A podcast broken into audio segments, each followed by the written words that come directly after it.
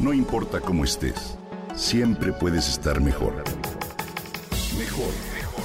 Con Reavivadas.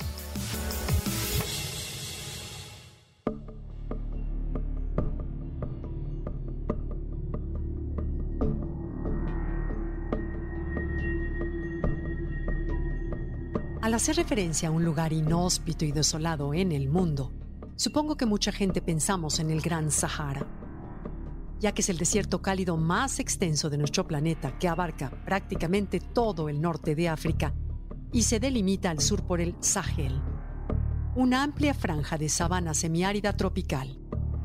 Su superficie total es de 10 millones de kilómetros cuadrados, un territorio casi igual al de China o Estados Unidos.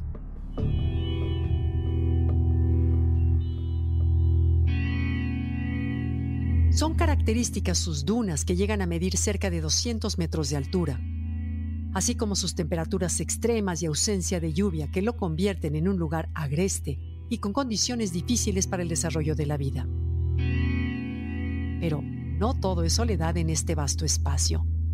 Entre sus arenas existe una riqueza desconocida hasta hace poco y se trata de un número insospechado de árboles. De acuerdo con un estudio reciente, publicado en la revista Nature y realizado por un grupo de investigadores de varias instituciones, entre las que se encuentran la Agencia Espacial de los Estados Unidos, el Centro Nacional para la Investigación Científica de Francia y el Centro de Monitoreo Ecológico de Dakar, entre otras.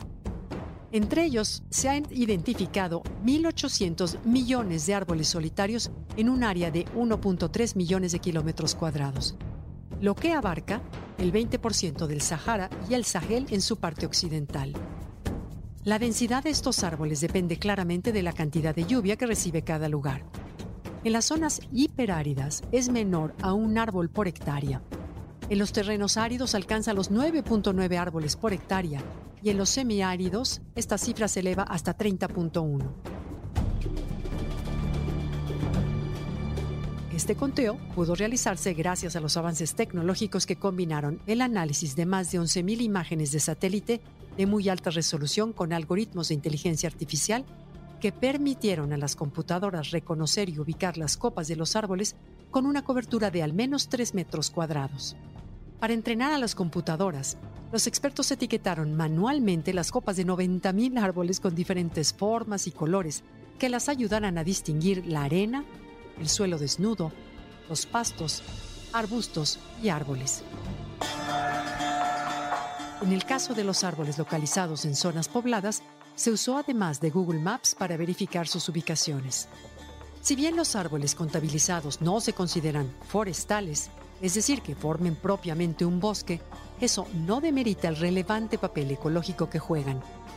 Cada uno de ellos, aunque esté solito en un mundanal de arena, es crucial para absorber dióxido de carbono y contribuir a reducir el calentamiento global, para fertilizar el suelo y regular el ciclo del agua y los nutrientes, y para brindar sombra, alimento y refugio a los animales y las comunidades aledañas.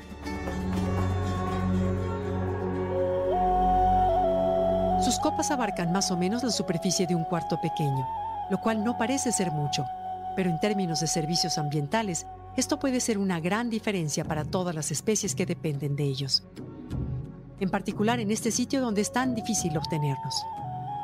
Los resultados de este estudio nos ayudarán a entender mejor las funciones de la vegetación en las zonas áridas y su papel para combatir el cambio climático.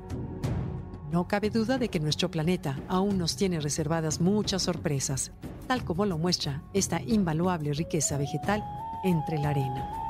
¿Qué opinas?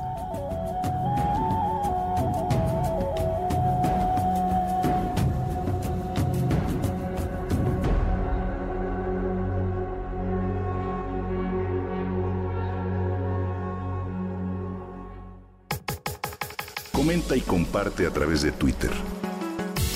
No importa cómo estés, siempre puedes estar mejor. Mejor, mejor, mejor. Con Gaby Vargas.